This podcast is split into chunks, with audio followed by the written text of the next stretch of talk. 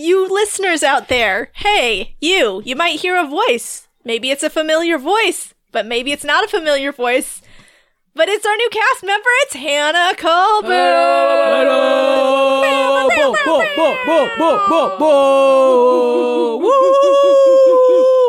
We should be on radio. We should. Hannah, tell us a little about yourself. Hi, friends. I'm real happy to be here. Yeah, you know, y'all know me, just just freewheeling Hannah Colbert. Uh, I, I, I don't know, I'm an illustrator, I guess, and You are. I, yeah. You're employed as an illustrator. well, Yeah. I'm working in animation. It's It counts. yeah, we, anyway, big fan of the show, and uh, I'm, I'm vibrating with with joy to be here, and I love all of you. We are also vibrating with joy. That's the sound of it. Wow, it's horrible. Caitlin, lean away from the table. Don't lean your elbows on the table. I'm sorry, you guys. I just wanted to give him a taste of the vibration. it was a bad, bad taste. Bad taste. Bad mouth feel. Real bad mouth Yeah, feel. I know. Mouth feel like a ca- hairy kiwi. cat. cat, enough. Can I just say that I tried that the other day because of you guys? Like I tried biting into a kiwi. like I was specifically thinking of y'all when I did it. You are. That's that's the power of I suggestion. feel violated. How did Well, you feel? I mean, here's the thing. I read on the internet that apparently you can just bite into a kiwi. So I washed the kiwi and I, you know, I kind of gave it a little rub. you researched first though. and I hate that you rubbed it. You need to rub it. You have to get the hair off. I mean, it doesn't really come off, but the internet said it would. so anyway, I bit into it, and like, it wasn't as bad as I thought it would be at all. so you're saying you like it? Well, no, That's like your preferred method So of like, like, that's eating how you're gonna eat kiwis like for the rest like of your the life. None kind of of that. person you are, I would say. that is the opposite So of what is we can correct. judge your entire being and history based on the fact that you once bit into. Well, anyway, a it's been really great I recording liked with it. everyone. Liked I'm gonna home, and uh, thank you for this opportunity. No, instead, instead, let's play D and D.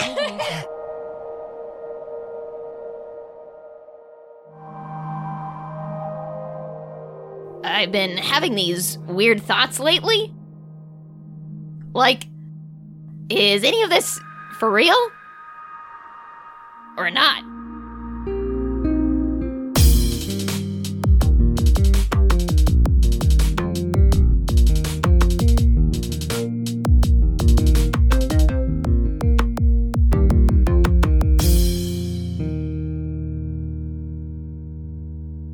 That was a great intro, you guys. You've done it. Does it make sense to people who don't follow our Tumblr? Who knows? Does anything And make really- sense to anyone? Who cares? Great point. Good question. Valid. Hi, I'm Kat, and I'm your DM. Hi, I'm Hannah, and uh, I play Slake, who is a level 7 fighter, uh, and they're a half orc. Slake! I'm Noelle, and I'll be playing NPCs. uh, I'm Caitlin, and I will also be playing NPCs. Nice. So let's uh let's get things started here. Slake, why don't you roll me a strength check? Oh, all right. Hopping right in, eh? Hopping right in. Eh. Hippity hop hopping. All right, let's see. Uh, that's a 15. 15? All right. So, Slake, you catch the enormous, powerful mandibles of the Ankheg charging you. The beast gives out a piercing shriek as you stop its attack and toss it to the side against the cave wall.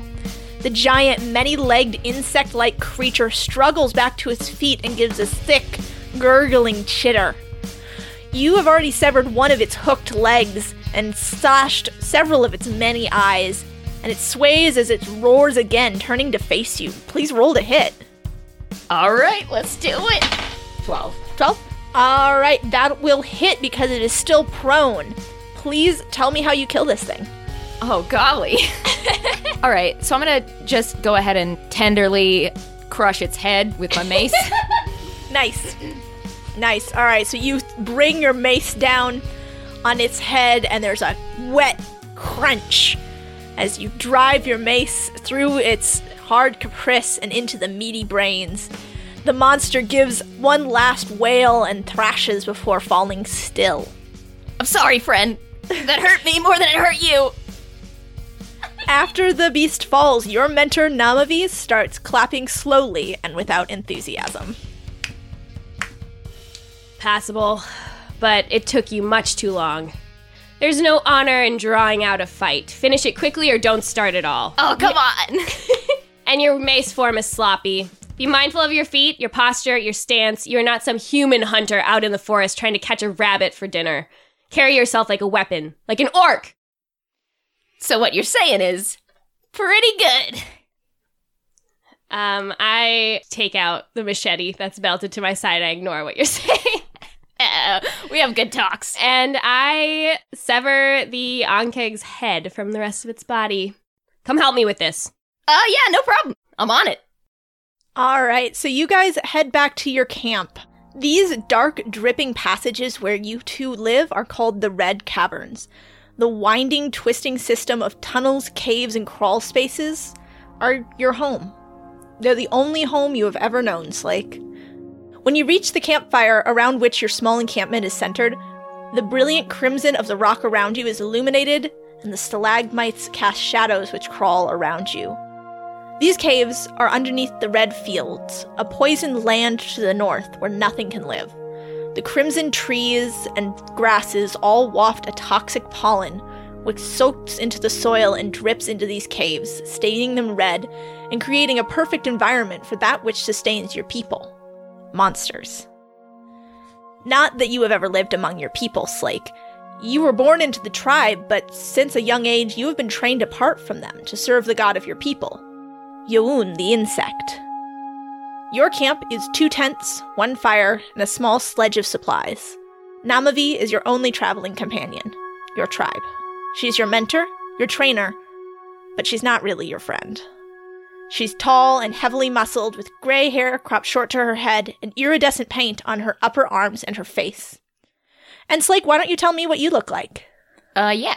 Slake is muscular, but for an orc, they're like a little runty. They have mottled gray green skin, dark mossy green hair, and they have like a pauldron that's, you know, asymmetrical and spiky. Something that they um salvaged from like a monstrous insect carcass. Cool. All right.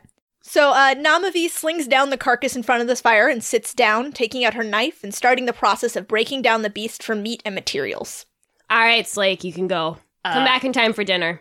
Oh yeah, yeah, of course. Um, I mean, if you find anything you think could be, uh, you know, uh, good for some sculptural work, maybe uh, save it for me. I'm not gonna do that. Uh, all right. All right, Slake, you uh, you have some free time. How would you like to spend it? Ooh, let's see. Okay, um, I think I'd like to go climb down into my uh my gallery space. so yeah, I've got like this area in the cave where I have been using like the the shit that I've collected to uh to make some some sculptural art. So I think I'm gonna uh, climb down into there and get in some studio time. Nice, nice. So you just you spend your time sculpting. I guess it's sort of like found art sculptures. Do you like rope it together? Yeah, or yeah. Do you carve it? Yeah, like I, I take different things, and I, I would say it's kind of a soft sculpture kind of deal mm, in some mm-hmm. ways. Like I'll maybe have some bones, but I'll have some moss and cloth, and you know, mm-hmm. like slime mold, and uh, you know, just uh, just make some stuff about my feelings and shit. So is it is it abstract or is it representational sculpture? Some of them are abstract, and then some of them are a little more representational. so what is the title of the piece you are working on currently? Currently, I'm working on Man and the State of Nature. Um, yeah, but it's just a big beetle made out of bones.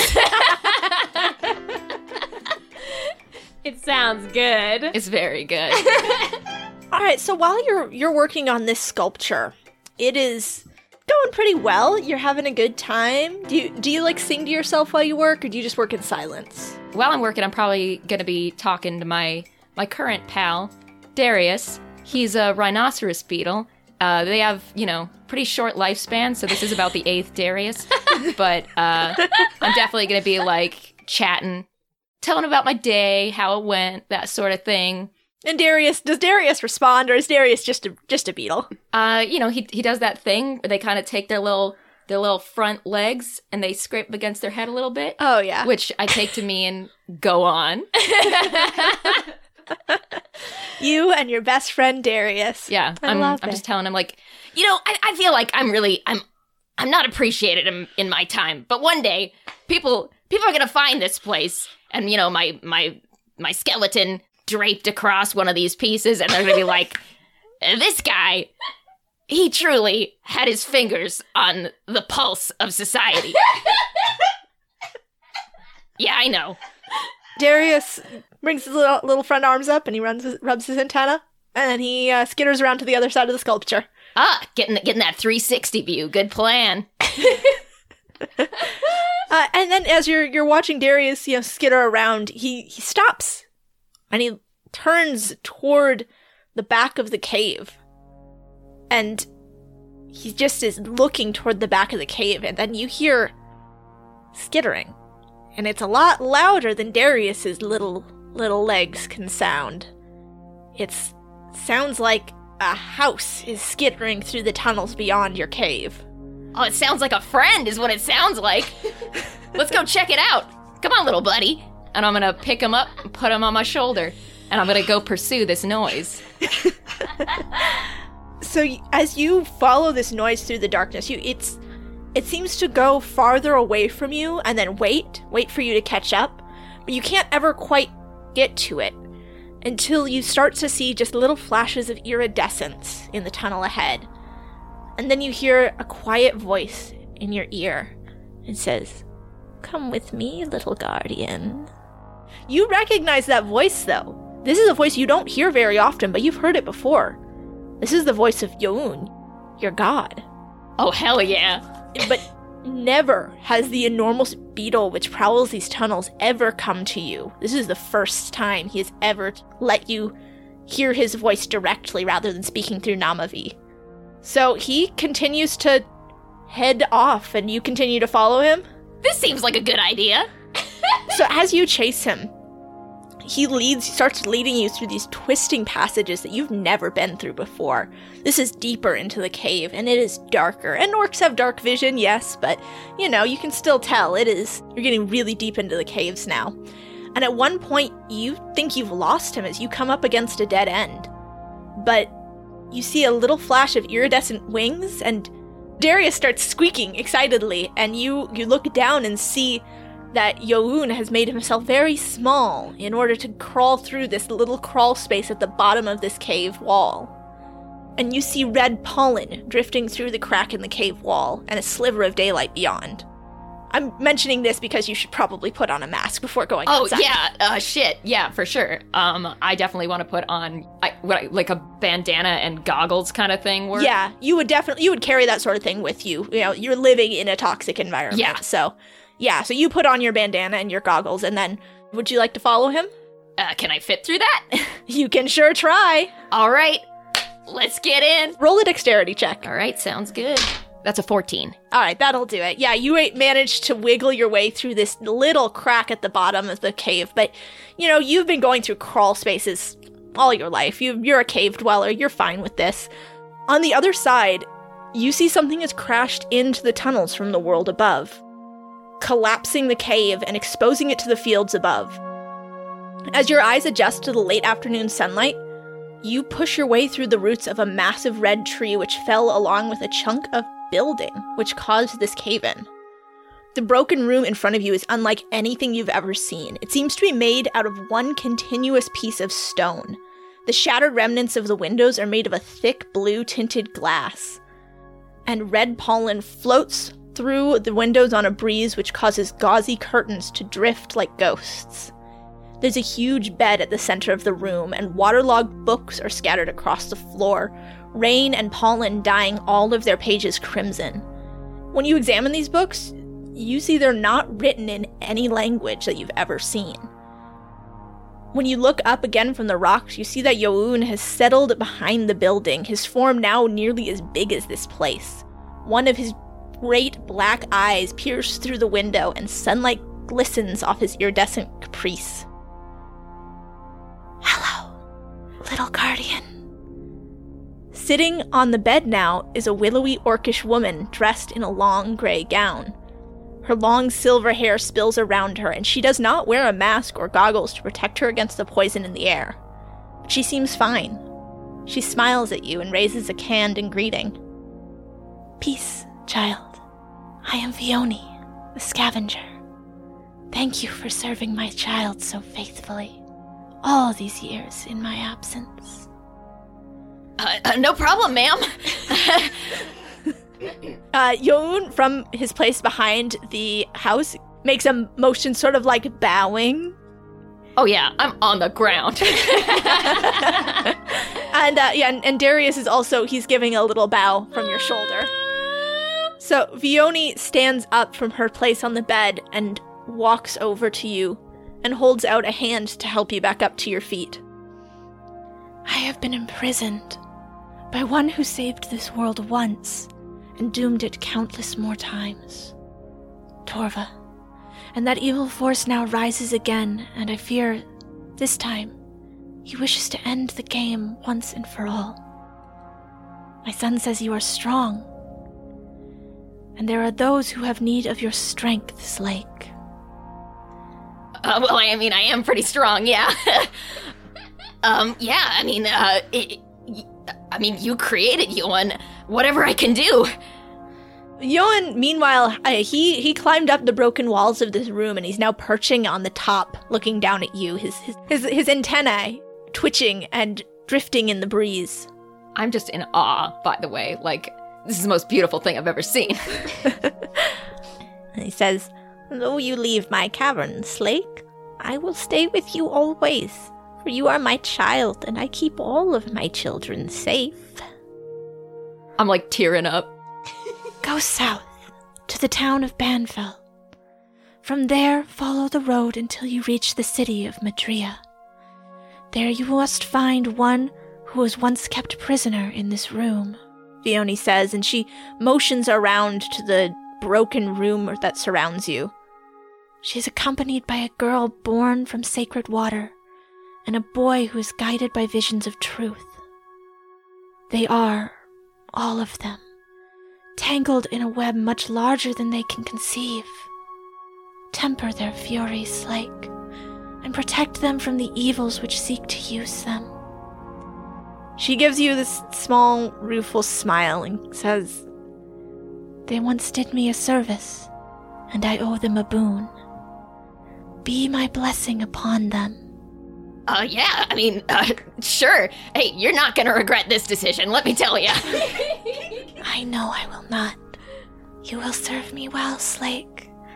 You will save this world. If you can.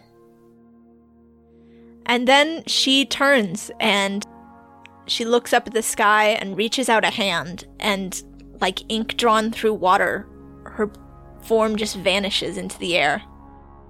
Youn crawls down from the top of this broken room and circles you once and then crawls up into the red growth above you, and you hear his voice saying, Good luck. I believe in you, little guardian. You will carry the future of us all. Come back when you can. Thanks! And then you you are alone. You are alone in this strange ruin. Okay, okay, cool. I'm like, I'm freaking out, but in a good way. Wow. Darius starts doing some excited circles around your shoulders and chirping, giving little chirps of Oh, man. encouragement. Darius is gonna be fucking sick. Oh boy. I'm feeling it. You feeling it? This is gonna be ah, this is gonna be great. So I'm gonna go ahead, I guess, and look around this room. Uh, you can roll a investigation check. Oh yeah, hell yeah. Uh, that's a 14. Okay.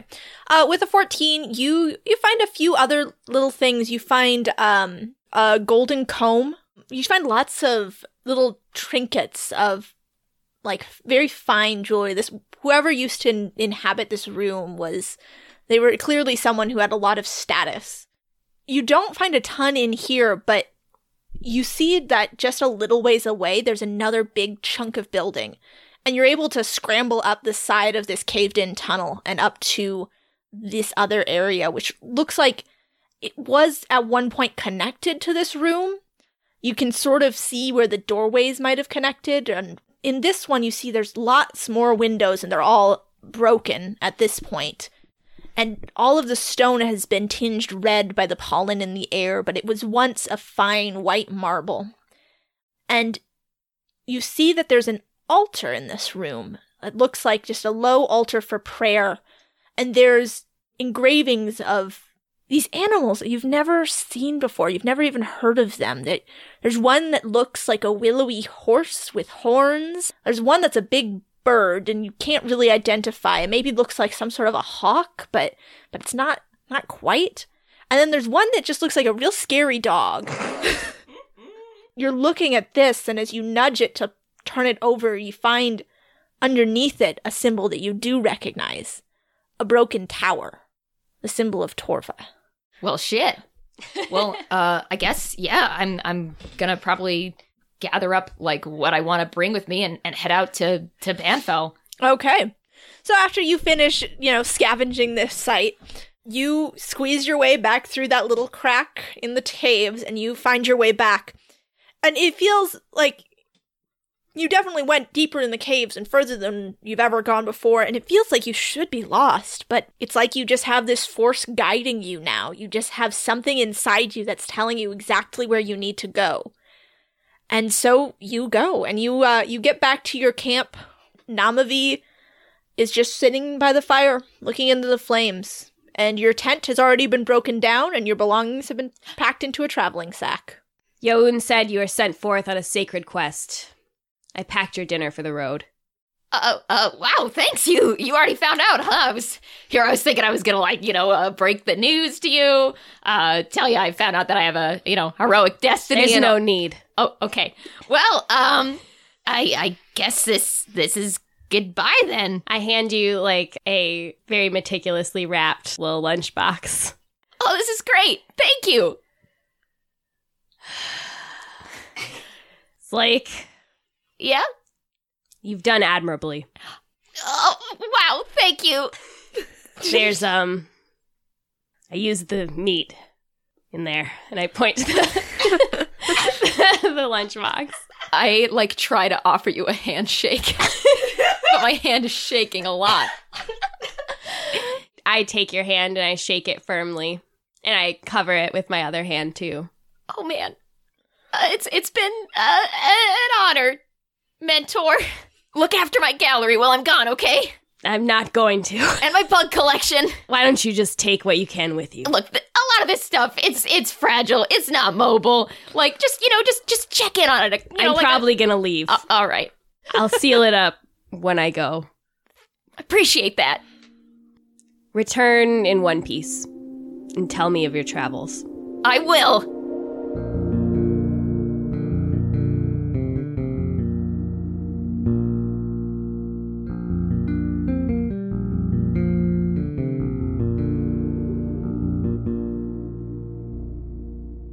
Hey, hey, hey, all you crazy kids. How are you enjoying Hannah's first episode? I mean, technically, it's not her first episode, but it's her first episode as a main cast member, so that's very cool. um, I'm sorry uh, that your first time hearing Slake's voice was the Kingdom Hearts line, but actually, I'm very much not sorry. And I die laughing every time. And I am ready to physically fight anyone who disagrees with me. Uh, Hannah is so clearly, clearly, clearly amazing. And so is Slake. And we are very excited. So we hope you guys are excited too. Um, this is the last episode of Arc 3.5 Final Chapter Prologue. To reiterate from last time, this is not the prologue of the final chapter. Words don't mean anything, uh, and titles are fake. So our posting schedule is up on our website at damesanddragons.com slash schedule if you want to see what's going to be happening uh, between this episode and the start of Arc 4 and when things will be coming out because it's a little bit of an unusual posting schedule for us. Uh, we are doing a Q&A. um, we're not going to do Q&As after every arc, but since we had a cast change, we did want to do one this time. But like, we'll stop someday. Maybe that'll be like our one of our Patreon tiers. For eight hundred dollars a month, we will stop. Uh, please, please send us your questions for the Q and A. Um, although we usually record stuff very far in advance, we wanted to wait on this question and answer episode until after this episode, Hannah's first, um, was released so that you guys can meet Slake and then ask your questions in that context. You can send questions wherever you want, uh, social media, e- email, I don't know, whatever you want to do. Just if if we can see them with our eyes, they will be considered for the Q&A. We'll be taking questions until Wednesday, July 11th, when we record the Q&A as a live stream stream on Patreon for our $5 plus patrons. Shortly after that, it will be posted on this feed as a podcast episode. And speaking of Patreon, I'd like to thank our new donors Natalie, Maria, Keith, Jack, Karen, Alexa, Christy, Mars, Mew, Jared, Quentin, JJ, Caroline, and Savannah. You guys are amazing. On iTunes, I think I forgot to thank people last episode. So thanks uh, to. Okay, we're off to a really good start with this first name. Lol, lol, lol, lol, lol, lol, lol. 8592 dollar sign, comma, 8 slash apostrophe wig. Thank, thank you so much for your iTunes review. Uh, Shardangel, thank you. Shanasy, That One Ghost, Marmar in a Box, The Final Nat, Dendy, Crow, 6350, Claire, The Silly Bear, Terizabeth, Dizzy Lizzie, Dane Fogdoll, and Lycus Stratus. Specifically, I want to thank you, Lycus Stratus, because in your iTunes review, you mentioned that you had downloaded iTunes just to give us a review, and we're going to delete it straight afterwards. I also want to thank our sponsor for this episode, The Slumbering Shadow. Are you looking for an adventure to play? Something filled with twists and turns to shock and titillate players and dungeon masters alike? Well, then you're in luck because the Waltz brothers have just published a massive 116-page adventure for 5th edition D&D, The Slumbering Shadow. Made for characters level 5 to level 10, The Slumbering Shadow will give you a whopping 15 sessions of play. The adventure starts in Eltergard, where the shining realm of noble knights and mighty paladins is about to fall into a sinister and ancient Yuan-Ti trap. A Yuan-Ti demigod plots to overthrow the divine order and reduce the Sword Coast to ash. Packed with tactics, tips, and notes to help new dungeon masters, this adventure will keep your players glued to their seats with unforgettable battles, vivid NPCs, and deadly consequences. The Slumbering Shadow is available only on the DM's Guild. And last of all, my sweet, sweet Chantel, the code word is Mickey. You're too late. The sleeper agent is active. Go!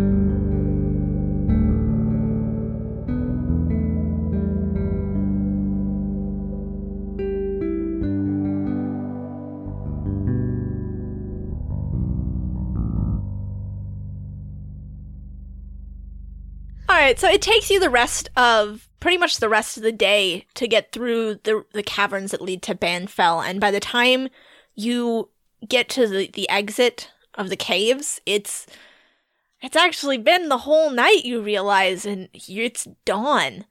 You're exhausted from your long walk, and the sun is just coming up over this sleepy little village. It's one of the most populated towns in the area, and the last stop on the main road before travelers have to take the red cavern paths. You've been here? You've been here a few times, but you've never truly fit in. Mostly because you just straight up don't fit, as it's a town made up primarily of halflings and gnomes. Still, you need to rest and stock up on supplies for your long journey ahead. What would you like to do? So I guess I'm gonna. um Is there like a farmer's market type deal? Mm-hmm. Cool. I guess I'll I'll go there and see if I can get some like provisions and stuff. I've already got my climbing gear and my weapons on me. But yeah. Yeah, and you've got a little bit of money. So you'll I'm going to say you have like 200 silver to spend. Okay. And yeah, you are you are like three times the size of everybody in this town. and there are there are some there are some inns that cater to medium creatures, but pretty much everything else is you know, like the the market stalls are you are right at eye level with the top of them. So everyone's giving you some looks as you tromp through there. I'm walking with Lily- real like bad posture. Yeah, you know, you're- trying to be smaller. And uh, as you're looking at a, uh stall in the town market that sells dry fruit, you see someone that you recognize. Uh, they're coming up the street. Someone you thought you'd never see again. It's your friend Ainsley. oh my god, uh, I oh, oh wow, I, I run right up and I'm like, Ainsley, hey, oh my god, I, I thought you were at horse camp indefinitely. This is so great. Is that Slake? Uh, uh, yeah, it's Is that you? it, it is me. oh my god. Why are you here? Uh, well, uh, I, I mean, you might be interested to know. I just found out that I've got a heroic destiny. So I was just uh, stopping through, picking up some supplies, you know. Sure. that sounds real. it is. I'm I'm Ainsley's weird friend. So Ainsley is like this very cool halfling. The side of their head is shaved, and they've uh, dyed it. So, what color do you want it to be dyed, Caitlin? Snot color. Yeah, wow. so it's- well, like yellow green. yeah, so it's sort of like probably they dyed it green, and then the green is sort of faded out a lot. So now it's just a sort of bright greenish yellow, but it still looks very cool.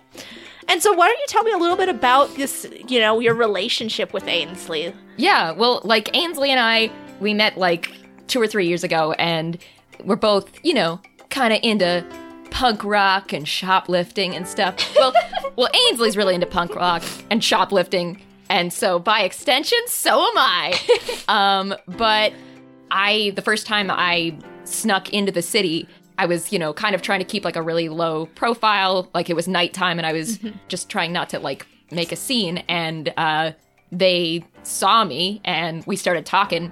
And uh, we're, we're buds. Like Ainsley tells me all about all the cool stuff that they're doing and like what it's like to like go to school and like all the stupid people that they see on a regular basis and and bands and yeah, it's it's great. It's great. You guys have a great relationship. We do.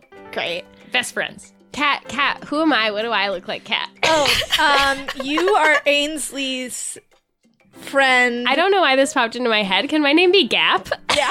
Gap, The gap. Yes, That's what that's what Ainsley calls calls Gap. Just the Gap. That's your gang name. Ainsley with the gap. Amazed. Okay.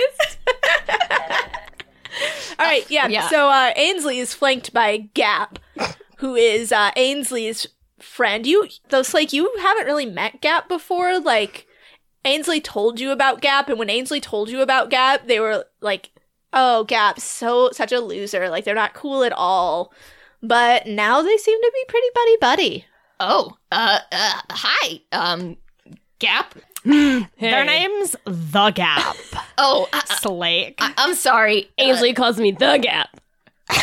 Oh, right. I, I didn't know you, uh, you had like a title like that. That's cool. Uh, h- how's it going? I just flex my muscles, so.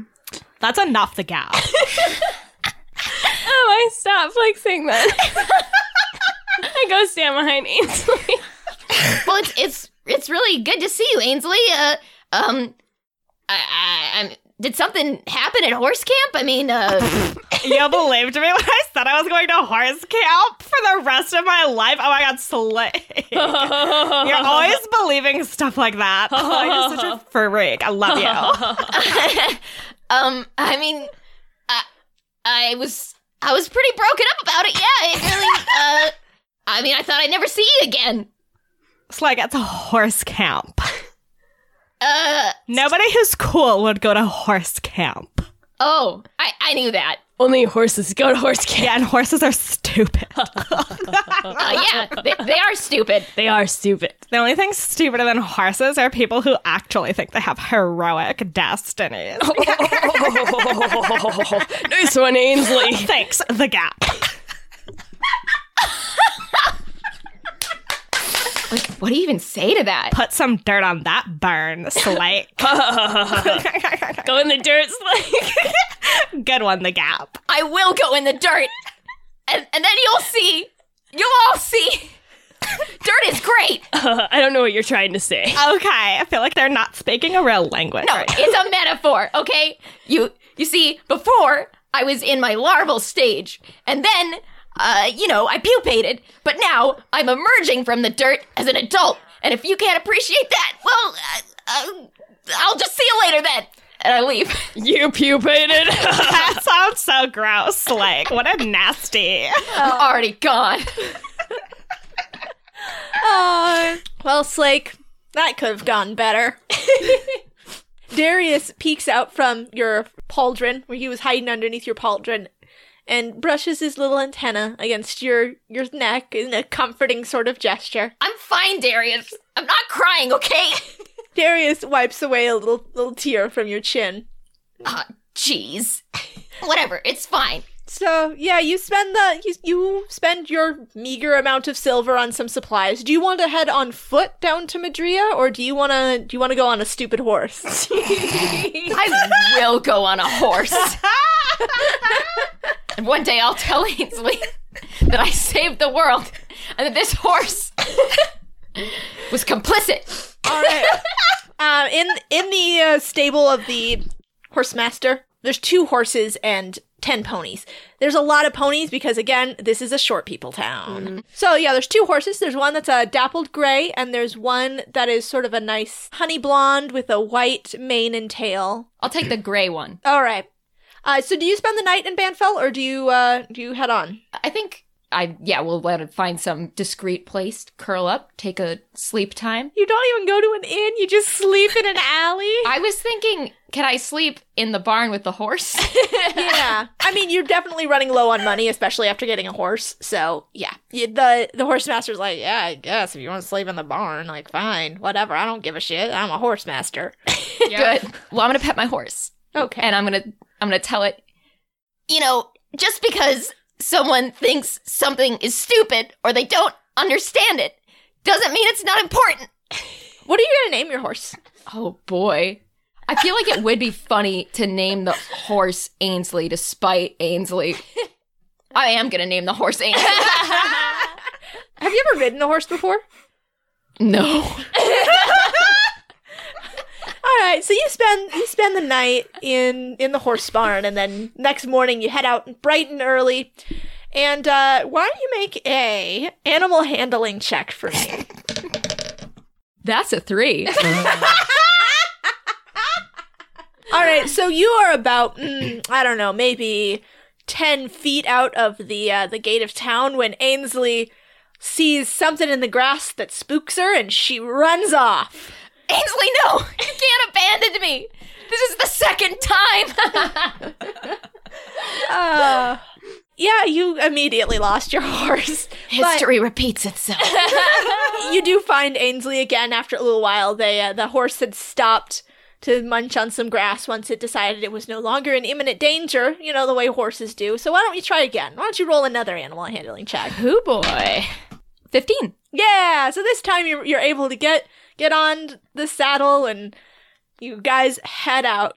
Ainsley, Darius, and you. All right, and now it's time for some random encounters. Oh. These are random, and I haven't used this table since the first time I used it. Oh, what a profound statement. All right. It's a couple days on the road. The weather holds out. It's a pretty good. You're having a good time. You and Ainsley the horse and Darius the beetle. You're in a sort of wooded area on the road. It's not like a forest, but it goes through sort of a copse of trees. And uh, you see that there's a caravan ahead of you that's been stopped.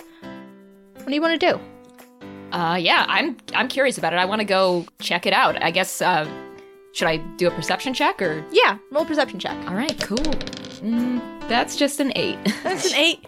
So you don't notice until you are r- walking on up to this caravan that it has been set upon by bandits. like I didn't see them just Nope, you're just like, oh, cool. that tracks. so you are, you don't have time to hide from them before they see you and they turn their swords to you. Go, hey, who are you? Uh Slake and I'm gonna fight you, sirs. And the the man who is running this caravan, he says, oh, child, don't fight them. Just give them your money and they'll leave you alone. Why would I do that? That's dumb. Let's go. All right. Um, and so I'm just gonna have you roll a strength check. Oh yeah. 13. 13. All right, so you fight valiantly against these bandits, uh, but it's you and the beetle and Ainsley the horse is no help. So of course. You while you're able to scare them off eventually they get away with a substantial amount of the caravaners loot. But still, the man turns to you and says, Oh, thank you, child, for your help. Please, I wish I had something to give you to reward you, but I'm afraid those bandits took everything I have. So instead, I can only give you my deepest gratitude. Oh, no problem. I'm just uh, fulfilling my heroic destiny. So uh, consider it uh, just nothing. Oh, child, you go forth, be a hero. You've already started off great. I mean, sure, you didn't save any of my goods, and my wagon is lamed, but I'm alive, and for that I have you to thank. Uh, anytime. I hope not. Good. All right, so you you have a it's about a week and a half by horseback to Madria. So you have another couple days. It's it's nice and it's quiet and uh around the beginning of your your second week, the weather starts to turn. Temperature starts dropping and the winds come in.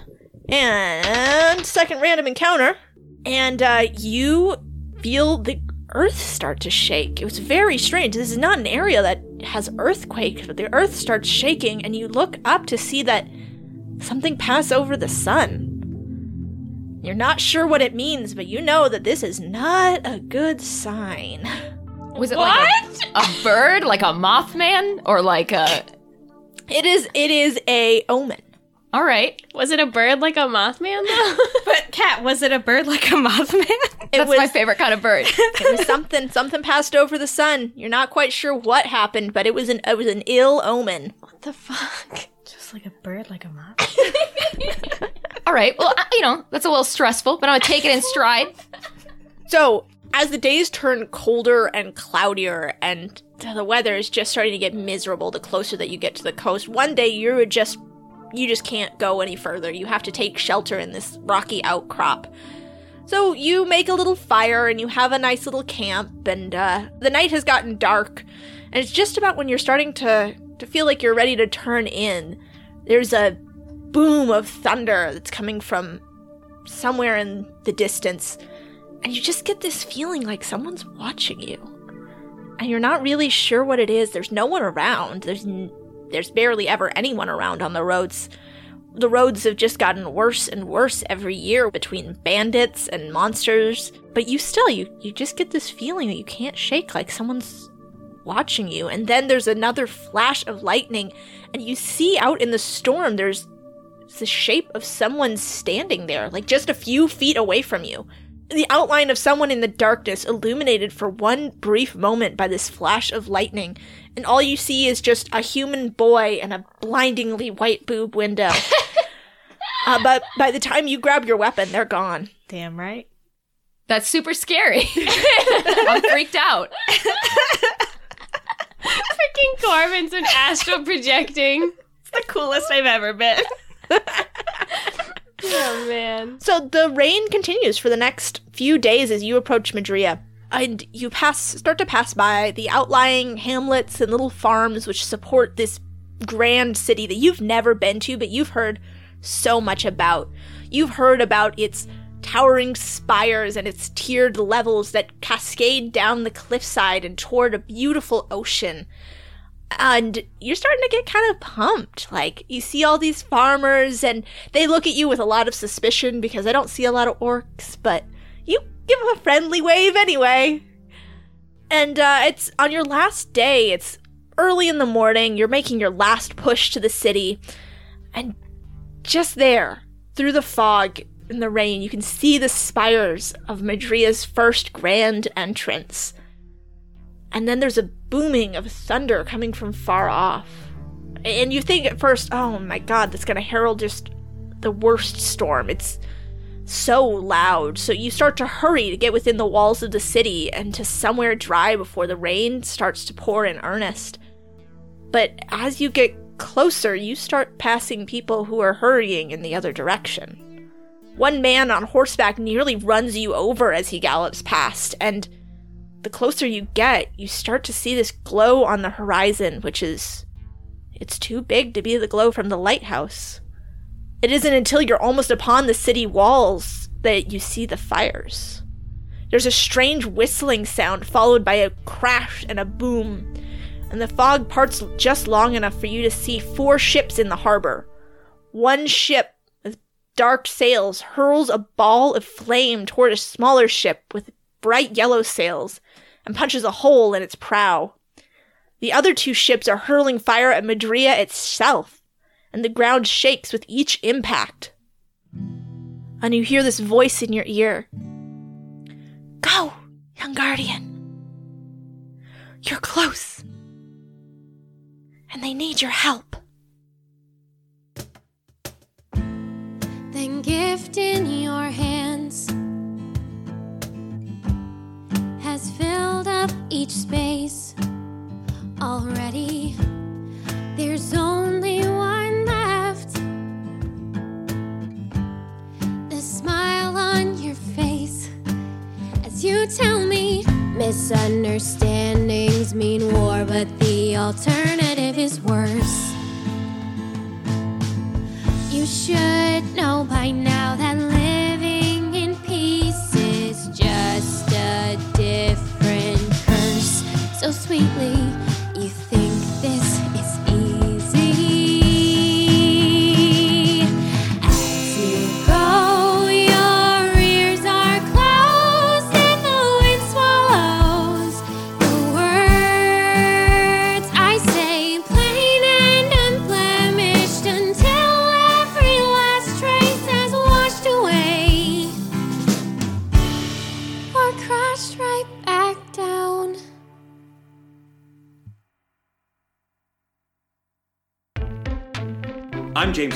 And I love tabletop role playing games. I've got a new podcast called Tabletop Babble that talks RPG advice, interviews, reviews, and news with some of the top names in the industry. The conversation is casual, just like it would be if we were hanging out at a convention or local friendly game store.